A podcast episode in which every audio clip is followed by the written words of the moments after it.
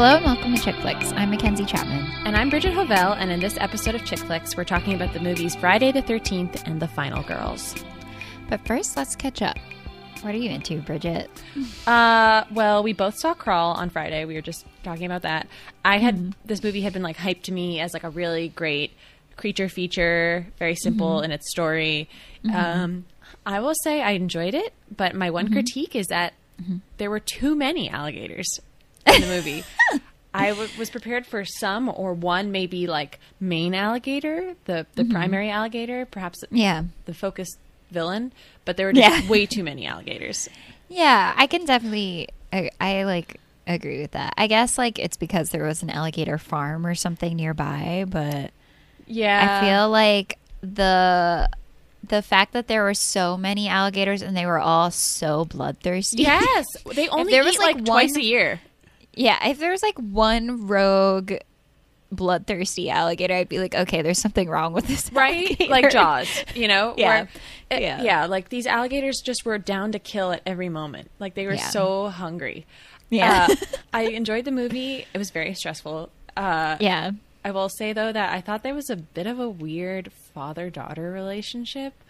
I had seen someone, I can't remember who, tweet that the scene where she gives him mouth to mouth and then he spews water all over her was very like Freudian.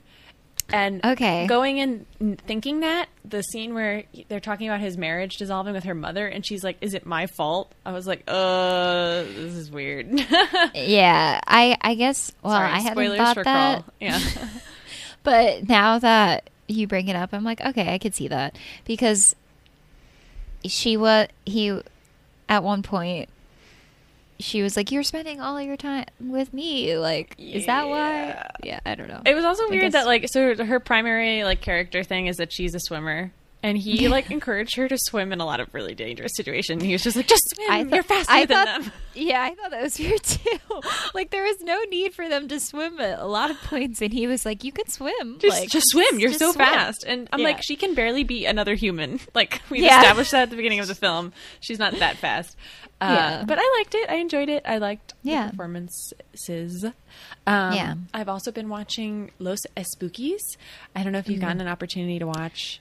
I watched like the first five minutes um, Mm-hmm. when I had like because I wanted to see what it was about, and I want to watch more. So it like definitely grabbed me in that fi- first It's five minutes. really good. It's a new show on HBO um, with Julio Torres, uh, who's really really funny, and it's just about like this weird misfit gang of um, young people who like make spooky situations for hire.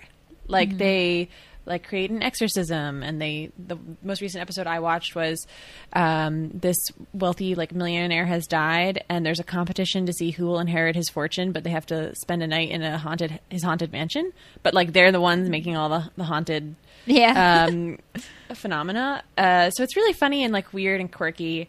I really Mm-hmm. enjoyed it um, and look forward to watching more. And I've also been watching the British television show Peep Show. Getting Uh-huh. more into it. I've always kind of watched it. Uh, It's actually Astrid's favorite TV show, which Mm-hmm. Oh, cracks me up whenever I watch it because it's so weird. It's just about these Uh-huh. two like really weird grown men who live with each other. They're friends from university. Um, they complement each other in like this really weird way because one of them is super neurotic, like into history, like anal retentive, and then his roommate Jez is like kind of this Lothario druggy who they and they just have like this weird symbiotic relationship where they can't leave each other. But it's really, really, really funny, uh, and I'm loving it. What are What are you into this week, Mackenzie? um, I read a graphic novel called On a Sunbeam by Tillie Walden.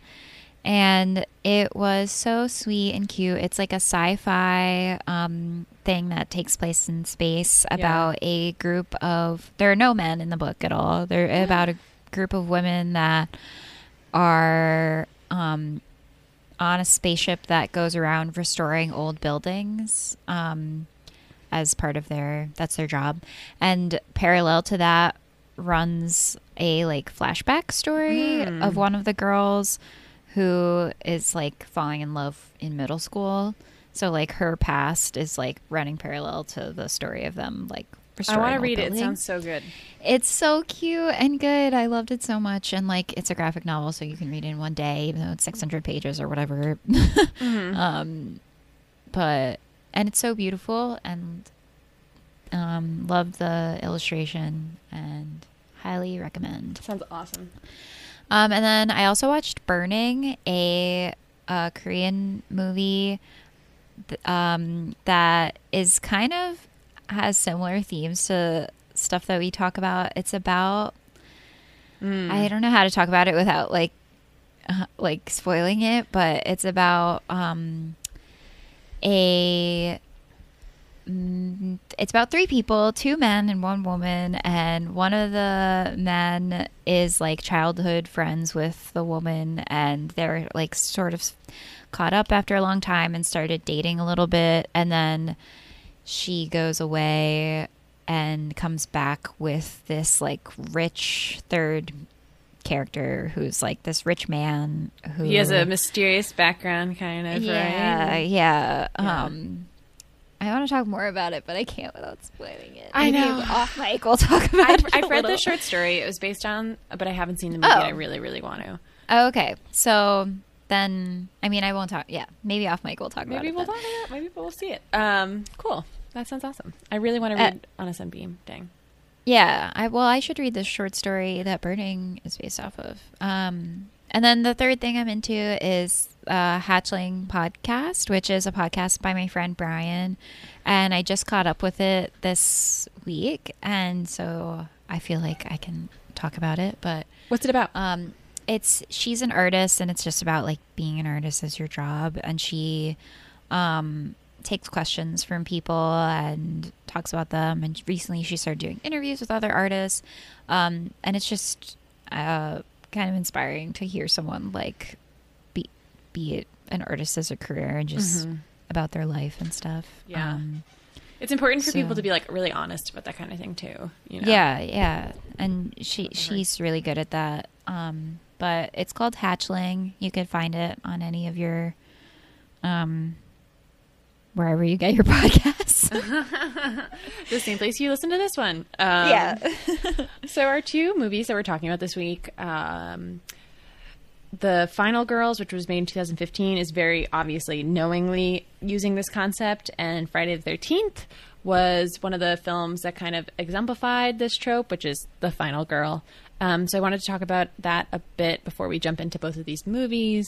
Um, it's a term that was coined by film professor Carol J. Clover in her book Men, Women, and Chainsaws, which is really amazing. And if you're into horror, like a really cool read about gender in horror movies. She does a chapter on rape movie, rape revenge movies, which we've talked about on the podcast before. She has a, to- a chapter on like the monstrous feminine and um, like host mothers in horror movies.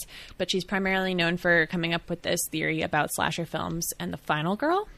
And it's kind of a loose definition that a lot of movies can fall into, but the primary features of it is that it's a, a movie where there's a large cast of young people, and the sole survivor of the group is um, a young woman who's chased by the villain, and she gets like a final confrontation with the villain or monster. And um, she is either rescued at the last minute by someone else or is able to destroy uh, her attacker. And she typically has characteristics like if all of her friends are having sex or doing drugs, she's the one who's abstaining from that. Um, she's like a little masculine in some ways, either in her name or just like some of her characteristics or how she dresses. And Clover also argues that she becomes masculinized through phallic appropriation by taking up a weapon, um, such as a knife or a chainsaw. Uh, so when I remember, I remember like reading about this for the first time in the book and being like, "Wow, oh my gosh!" You know, like uh, Galaxy Brain. So many movies fall into this uh, map, kind of. It's funny that the one movie that we're talking about, The Final Girls, the same year another movie came out called The Final Girl with Abigail Breslin and it actually has the same actor from The Final Girls, a blonde the blonde guy. Alexander Ludovic or something. Yeah, Yeah. He's from Game of Thrones, not Game of Thrones, Hunger Games. Yes, yeah. Who I don't remember him at all from the Hunger Games, but um he pl- uh, in this movie he plays like us in the Final Girls. He plays like a sweet boyfriend, and he's like a good guy generally. I think y- you could say. Mm-hmm. Um, and then in the Final Girl or just Final Girl movie with Abigail Breslin, he's like a psychopath who like hunts women.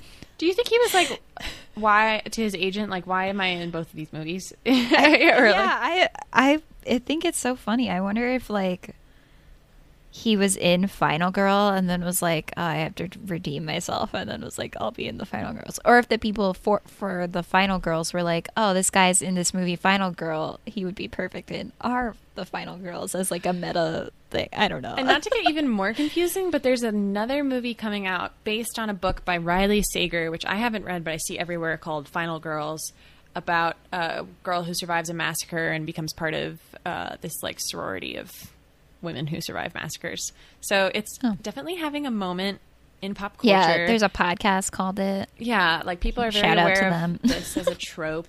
Um, it's funny though because I think in a lot of horror we're moving away from the final girl. Uh, Like I think most prestigious prestigious horror movies now are kind of more so about like mothers, um, you know, or uh, you know, like the Babadook and Mother, and uh, you know, like I just don't see. We're not really like in slasher movies are not big, you know. Right. Right yeah. now. Unless they're like something that's like uh, like a take on Yeah, the like like this, like, Like the. Final Girls, Yeah, yeah. And it, it made me think like when we were trying to come up with a list of like our favorite final girls, I was like, oh, maybe Jay from It Follows, but she's not really a final girl, you know. Mm-hmm. Uh, that there's a lot of movies that are inspired by or influenced by this idea of a sole survivor, but they're not the same thing by any means. Mm-hmm. right. Yeah. Or like even I was thinking like uh Thomasin from The Witch, but she doesn't really fall into that either because she there's no like I, I feel like she like joins forces with the evil. Yeah. She doesn't like vanquish it. Yeah, you it's not just being the last person in the movie. Um, Yeah. But I put down for some final girls that I love in movies. Jess Bradford in Black Christmas is kind of like one of the first examples. Uh, Hmm. She makes it to the end, and then it's unclear whether she survives. Billy is Billy the name of that guy? Yeah. Black Christmas. Oh, Black Christmas Yeah. is so good. And then Yeah. Ripley was also cited by Carol J. Clover. Um, which is surprising to me because it's like a sci-fi movie, but it's really horror and has that those elements as well. Yeah. Yeah. Um and then I think do you think Susie Bannion Yeah, from for sure. counts? Yeah, Okay. Susie is I definitely like, I'll throw that in there. definitely in that uh, that group. Yeah, so it's a really interesting idea, and it's fun to think about in these movies, and uh, definitely influences both of them. The year is 1980. Oh shit! This is for uh, Friday the 13th, which was filmed in 1980. Okay. the year is 1980, and Camp Crystal Lake is open again for business after it was closed because of a slew of grisly murders on its campgrounds.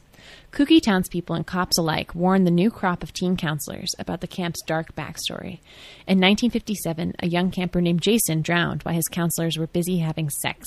A year later, two counselors snuck away to fornicate, only to be brutally stabbed. Plenty of warnings do not deter Camp Crystal Lake's new counselors from playing, flirting, and coupling up, but the date is Friday the 13th, and a dark vengeance has come to Camp Crystal Lake. Um, so Friday the 13th was filmed in several towns in New Jersey, uh, Hope Township, Blairstown, and Hardwick Township, and I have lived in two out of three of those places. Uh, so this was like a big deal in um, my town growing up. There's uh, viewings of the movie on Friday the 13th. My friend Linnea lives directly across from the camp where it was filmed, which is still a camp called Camp No-Be-Bo-Sco. Um, and so people get really into it. There's always a guy who dresses up like Jason. It's funny because like the mythology of the franchise is like kind of weak, you know. Yeah. Uh, like I don't even think in this movie do they mention the date or the title like Friday the Thirteenth like once maybe.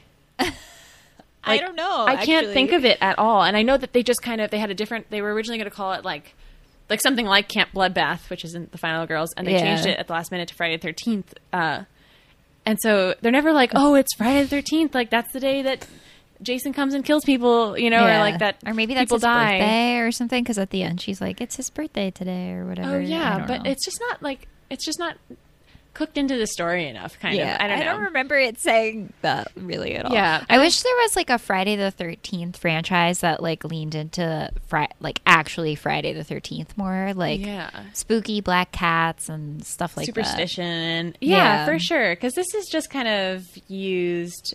Uh, and I read this book called Shock Value, which I didn't love, but it was uh, like a history of horror movies. And they were talking about how Halloween had come out two years before. And Halloween is like a great movie by John Carpenter. And this movie was kind of um, a very blatant attempt to just capitalize on Halloween's success, where they were like, how can we do Halloween but a little different? Like, okay, we'll put them all at camp, you know? So it, it's not as inspired uh, b- by anything, um, you know, in particular. It does do like I don't know if you like went to camp when you were younger, but I would go to sleepaway camp like every year, Wow. every summer, and it does really a good job at like capturing how like weird like horny and weird teenagers And the are camp and just aesthetic. especially at camp it's like you're just like there are no adults you just like want to like do bad things the entire time Yeah, just it's like you hot can. and dirty. You're like in the Yeah. woods. Um, that reminds me a lot of like Wet Hot American Summer. Uh, I would love to see. Uh, I guess this is like the Final Girls is kind of like an attempt to marry like the humor of like Wet Hot American Summer with yeah slasher movies. Um, But the this is the first installment in what would become a huge long franchise. I Mm-hmm. think the most recent reboot of it was like in 2009 or something. oh really wow. I haven't seen like any of the new ones. I haven't Uh, seen this is the only one I've seen and I've only seen it twice.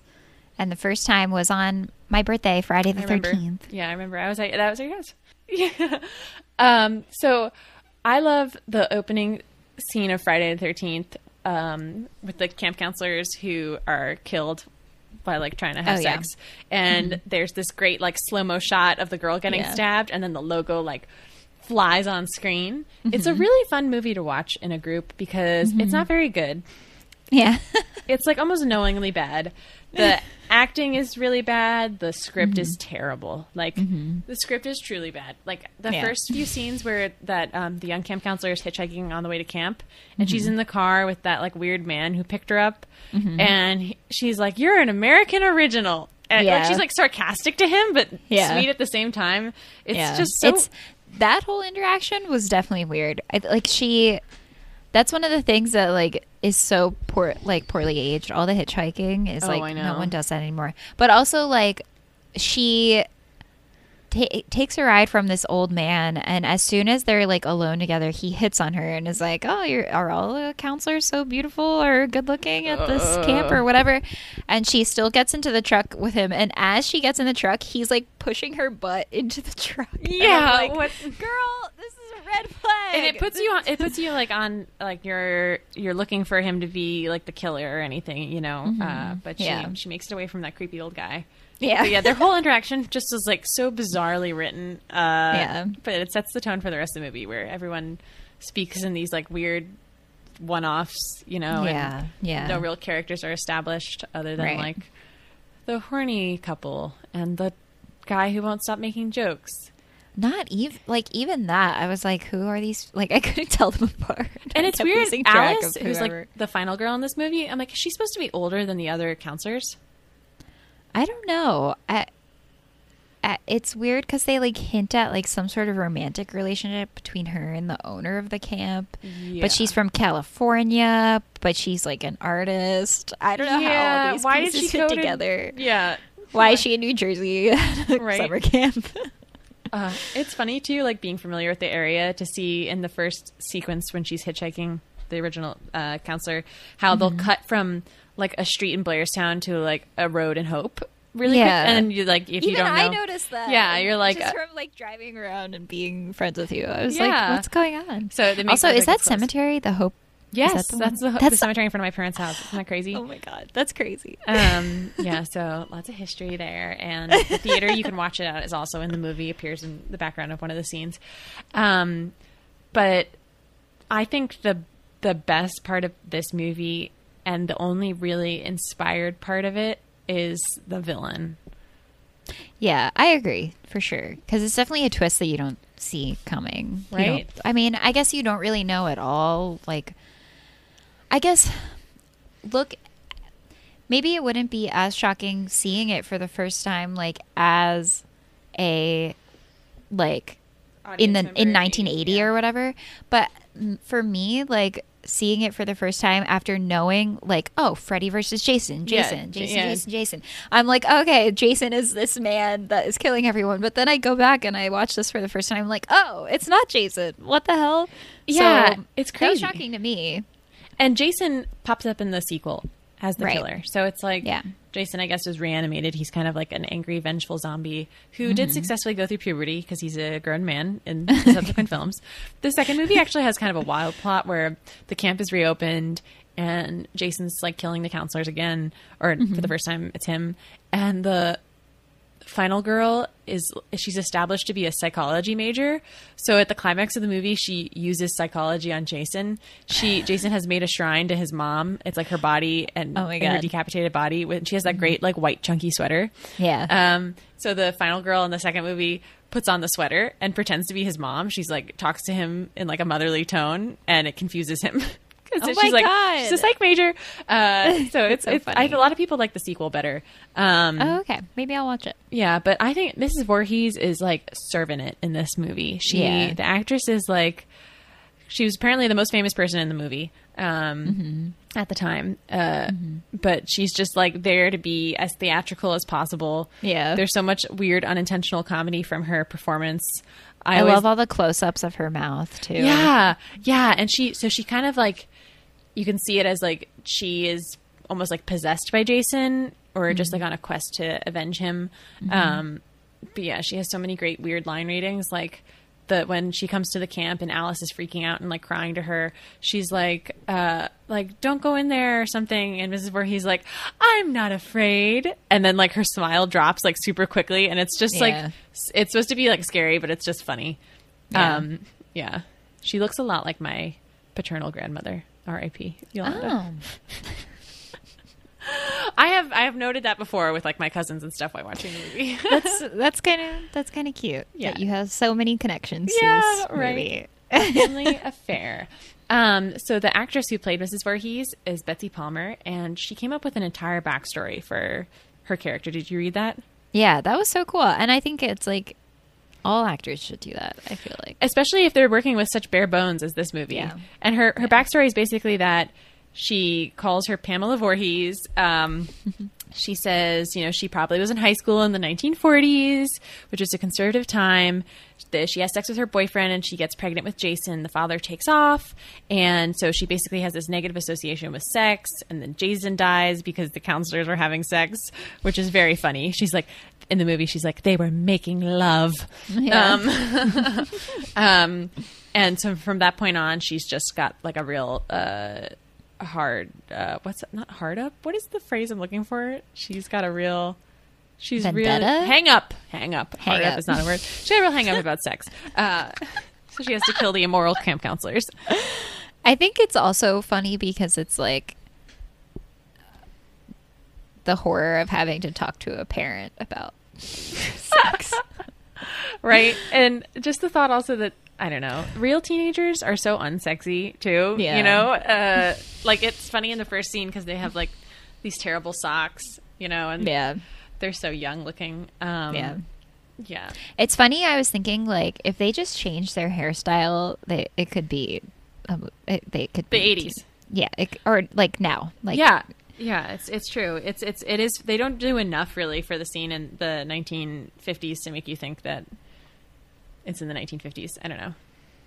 Wait, this was supposed to be in the 1950s. No, no, the first scene. The first scene is in the 50s. Oh, okay. Sorry. I That's was okay. like, what? uh, no, I meant like if they change their hairstyles, it could be set now. Oh yeah, like, the the current the main yeah, cast. Yeah, for because sure. we all just dress like that. Yeah, it's true. Tim said the one guy looks like young Ted Cruz. The guy who gets pinned with the archery bow. Oh my Or god, the I see it. A little, a little, but he's kind of handsome too, so it's confusing. Um, yeah, I guess. Uh, Kevin Bacon is in this movie. Kevin Bacon gets a pretty awesome on-screen death.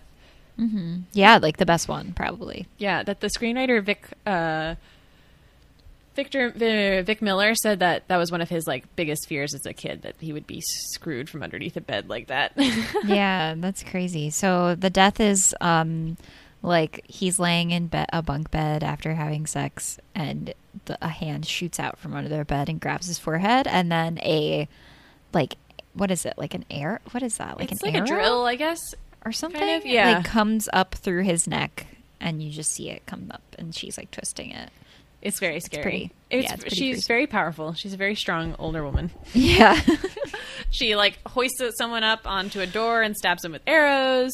yeah Uh, she axes uh, one of the girls in the face. That's a pretty uh, funny death scene. They're all like funny uh, Mm-hmm. yeah and silly. because it's probably because like the performances are so bad like when she the girl who gets axed in the face like when she like turns around and sees the woman she screams but also closes her eyes like immediately and just the way she does it is just so funny because i was like who does who would close their eyes as soon as seeing someone like I know, don't and then it's quickly cut, and it's just an axe in her face, you know, and Yeah. she falls over. yeah like Uh, the editing's also weird The editing is very weird.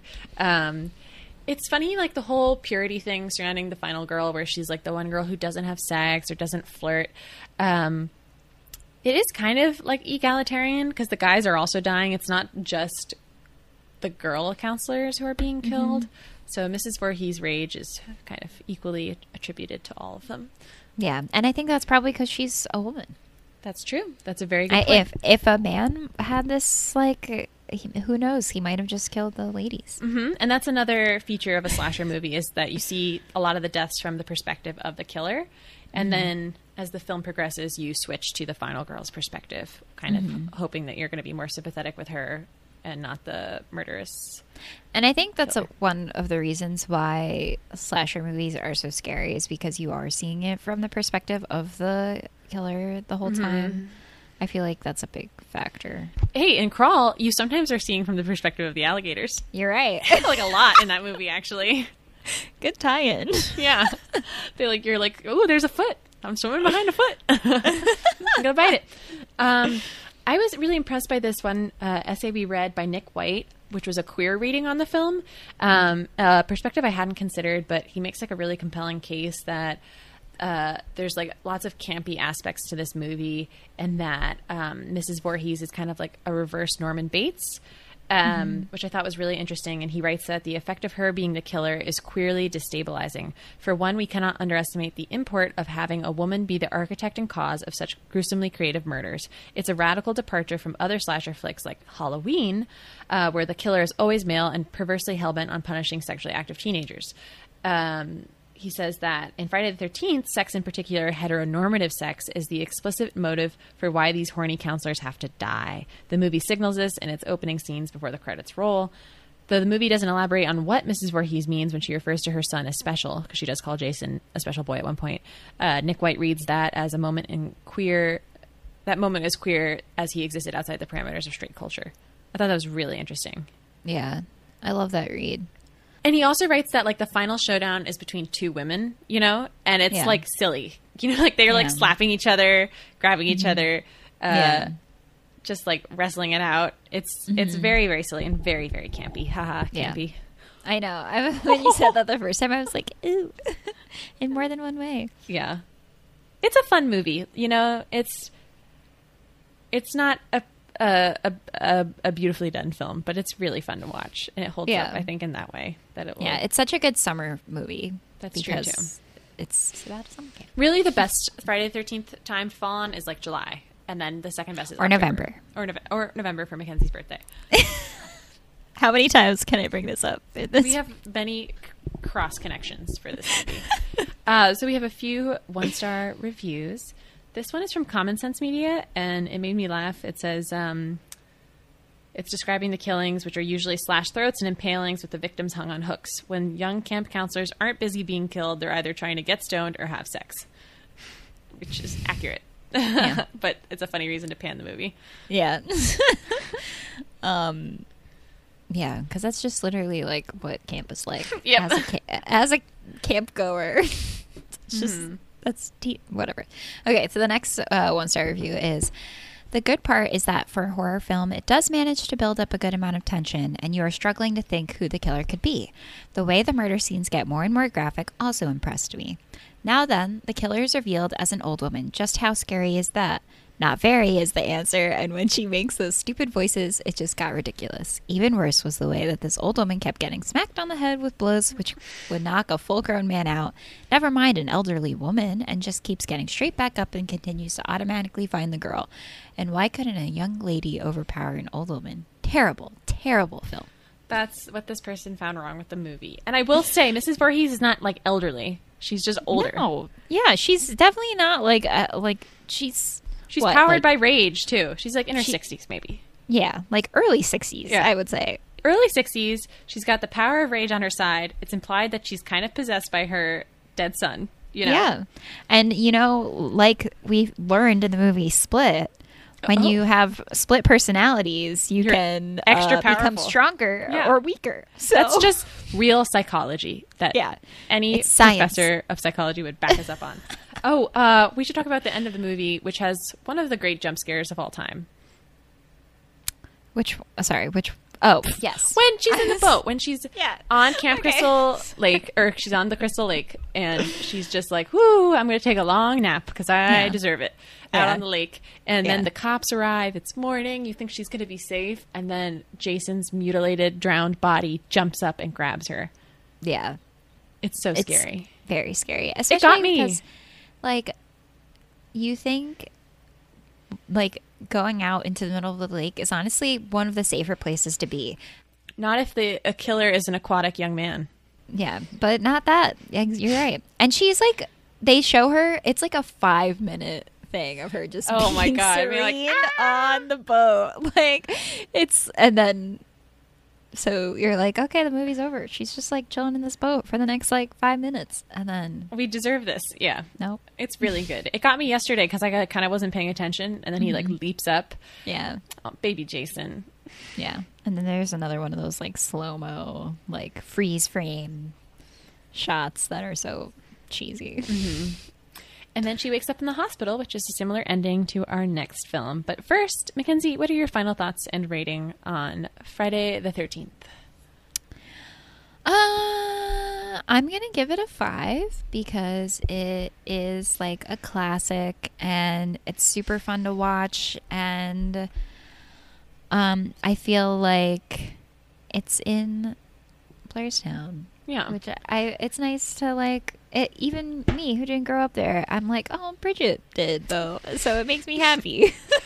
yeah, I, I mean, it's hard to divorce this movie from nostalgia. This was my first time watching it, not in New Jersey, too. So it was like lots of pangs of homesickness uh, watching the movie about camp counselors being killed. it's tough because it's like, it's always, and I think this is something we come across a lot. Like, you have to kind of like judge a film by its own merits. And for like a goofy horror movie about sexy teens, it's like a 10 out of 10.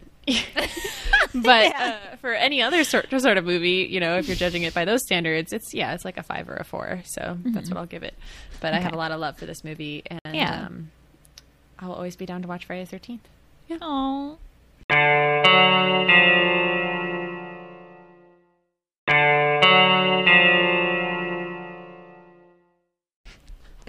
Um, our next movie is The Final Girls, uh, made in 2015. Max Cartwright's mom is Nancy Cartwright, an actress most famous for her role in a cult classic 80s slasher movie, Camp Bloodbath. When Nancy dies in a car accident, Max is left to remember her mother through her on screen role as a doomed camp counselor. But during an anniversary viewing of Camp Bloodbath, a freak fire transports Max and her friends into the film where they must survive attacks by the machete wielding killer Billy Murphy alongside the original cast. Max must protect her friends while also defying the final girl trope, which dictates that only a certain type of female character will prevail in the face of evil. Uh, so you had seen this movie before, right? Yeah, I watched it just a few months ago with a friend, with Brian actually. Oh, very cool. Tie-in. Yeah, I think I had heard of it. I, I, I don't think it was marketed that extensively, and it went just direct to video um, when it came out, uh, which makes sense. for, I hadn't heard of, uh, I was just like looking for a movie that was like kind of easier to watch and that got like sort of good reviews. Mm-hmm. Um, and that was like sort of fun. And this came up, so we decided to watch it. But Both I hadn't heard of it Yeah. at all. Like before I like went Really? looking for a movie like this. Yeah. Both of these movies are an hour and 30 minutes long. And so is the I movie Crawl. Wow. God bless shorter movies. tying it, tying it. Yeah, I know. Really, this is the ideal length to watch a movie, and I will die on that hill forever. Um, but it's written by Joshua John Miller, who uh, we have talked about before Mm-hmm. as the little brother in Teen Witch. What a what a glow up! Uh, Yeah, He wrote this with his partner M.A. Fortin, um, and it's directed by a man who has like three names that I forgot. Well, well, whatever.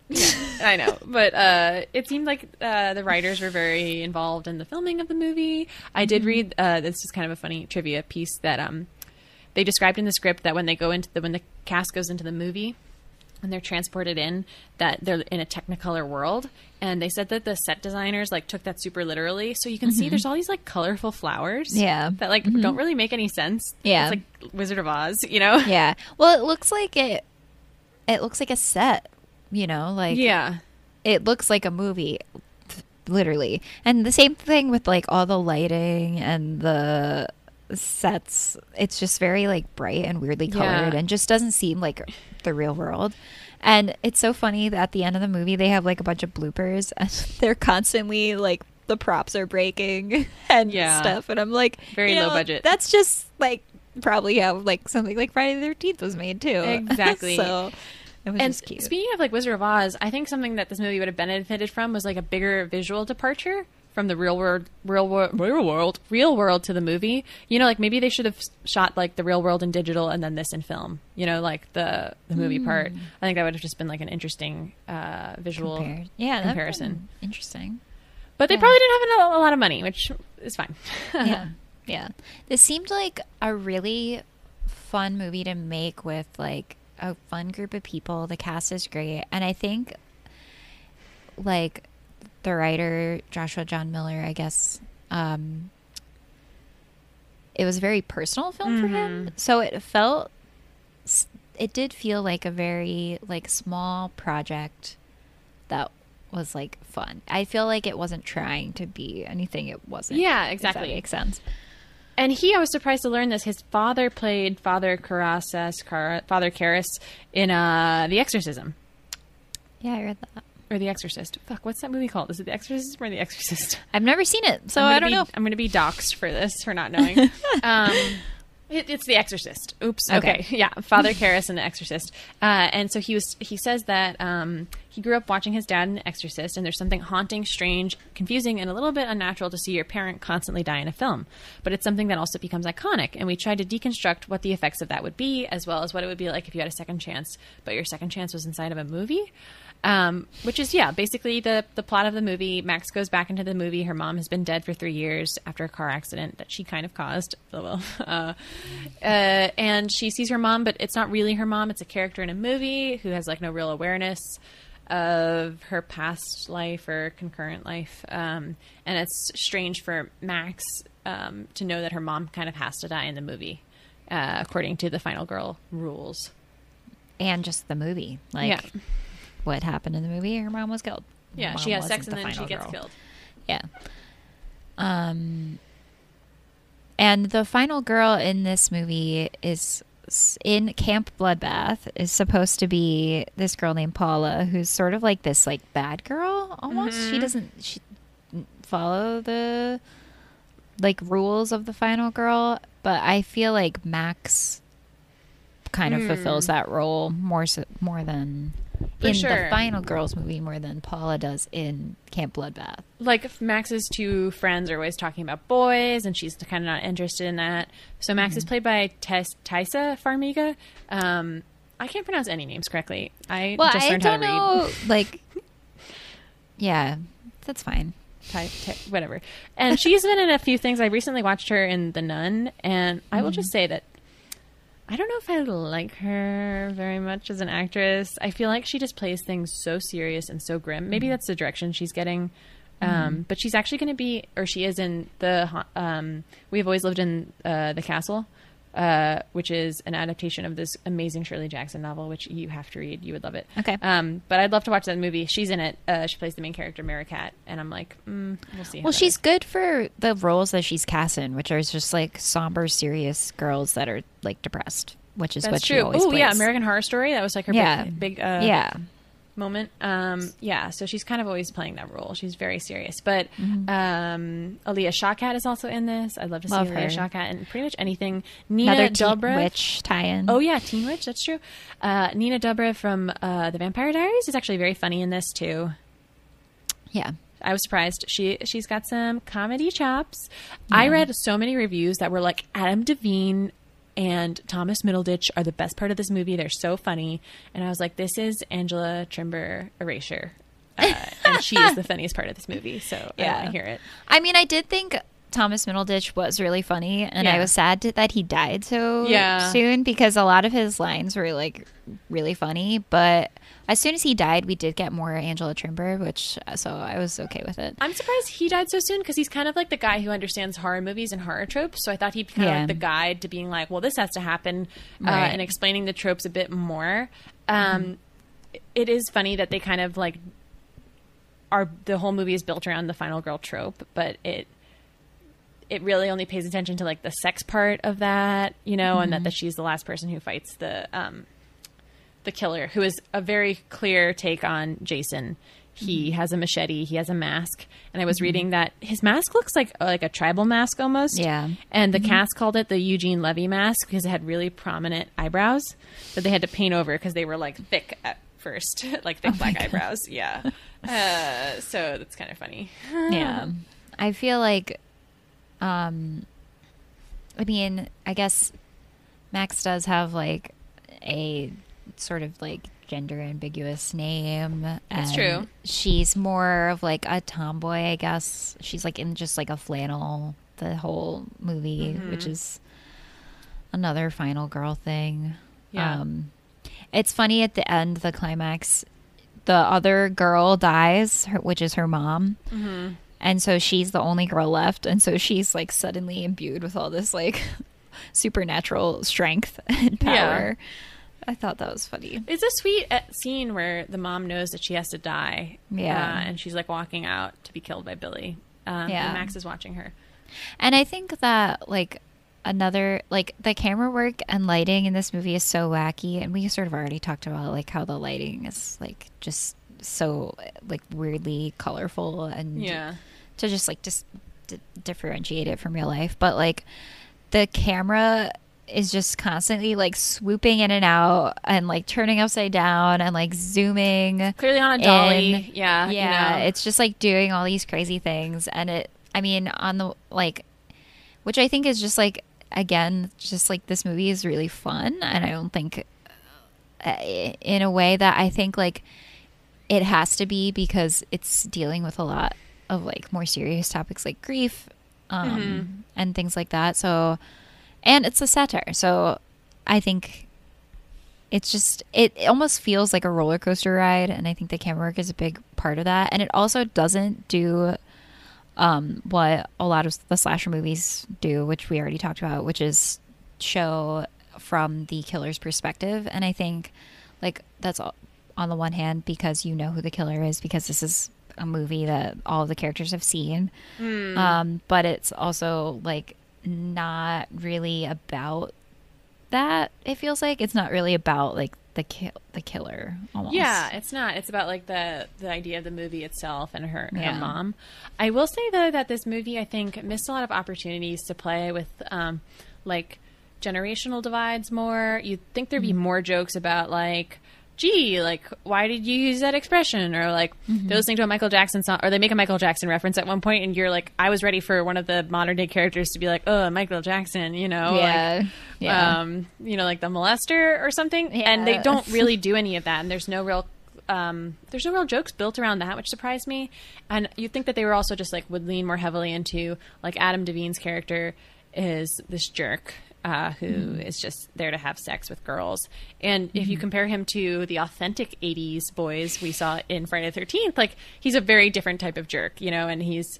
Um, he just doesn't feel like totally authentic to the time. So I think they missed a few opportunities there to like really go deep on these tropes from the original movie or just like these character types.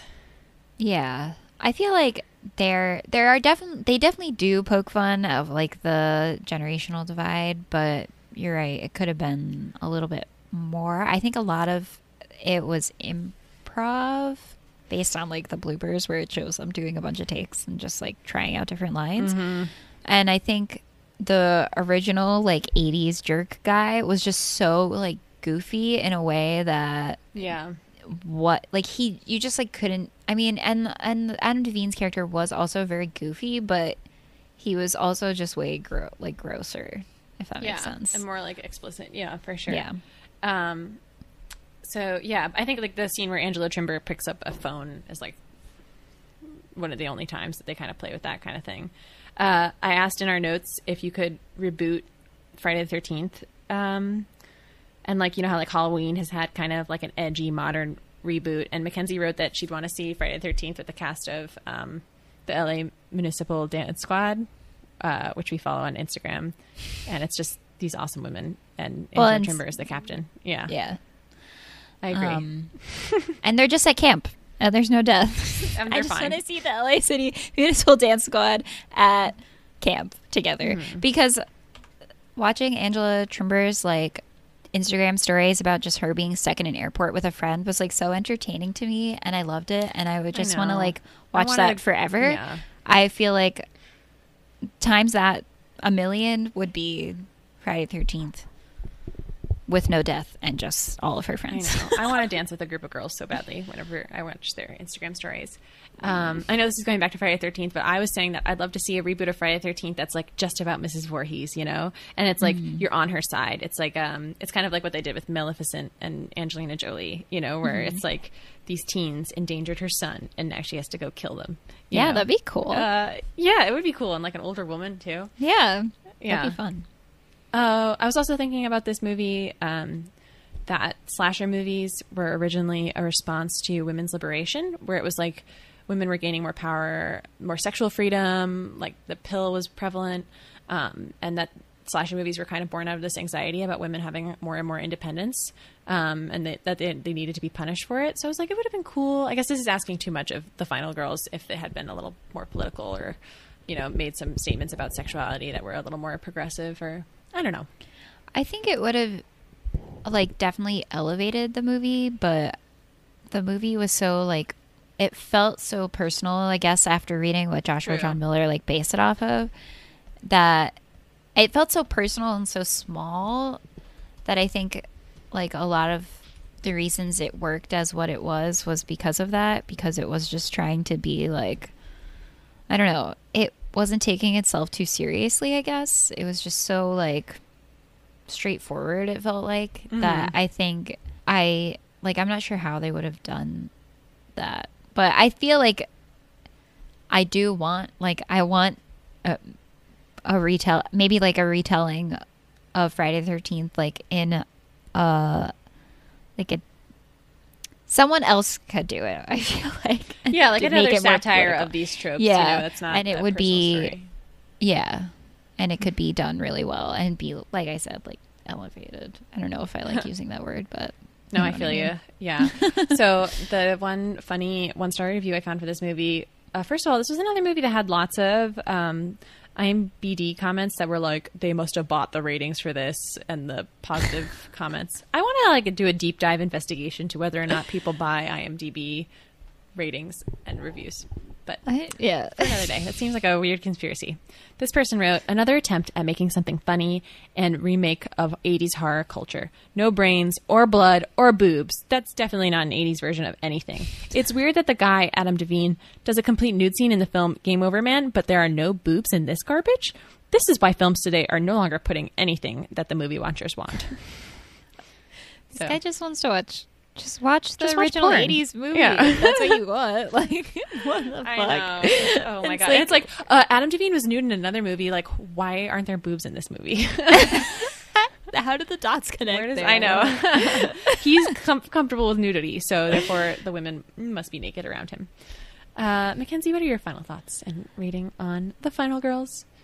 Um, I'm gonna rate it like a six and a half, and like a full star of that just belongs to Angela Trimbur Yes, because she is so good. She like brings me so much joy just watching her. So uh, she impro- she improvised her entire dance scene.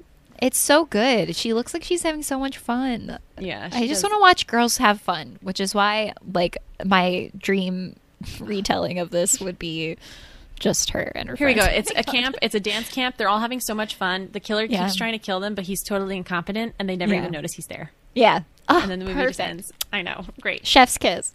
Wow. I'm gonna give Who's it a gonna pay us to Yeah. to Well, let's movie? write it. um, I'm gonna give this movie a five. It was. I had a lot of fun watching it, and Mm-hmm. I think for what it is, it's it's sweet. It's good. It's a fun watch, and especially if you're interested in horror movies, you'll get some like good mileage out of it. But yeah, it's a it's a five. Mm-hmm. Yeah. Um, a lot of the special effects are like pretty bad. There is Yeah. like one shot that I really liked. Like I liked the music in this Mm-hmm. movie. A lot of it was like riffing on Friday the Thirteenth. Like I can't even do it. Kiki kiki Yeah. kiki kiki ma ma ma. It's supposed to be kill and mommy. So it's Oh, oh my god! kiki, ma, ma, ma. Yeah. Wow. Just little Easter eggs like that coming out of the I woodwork. But. I, there's like this part in like slow mo where they jump out a window with like the 80s music in the background. I was like, ooh, I like that. But you know, yeah, it's it's like a small fun flick. Mm-hmm. The end.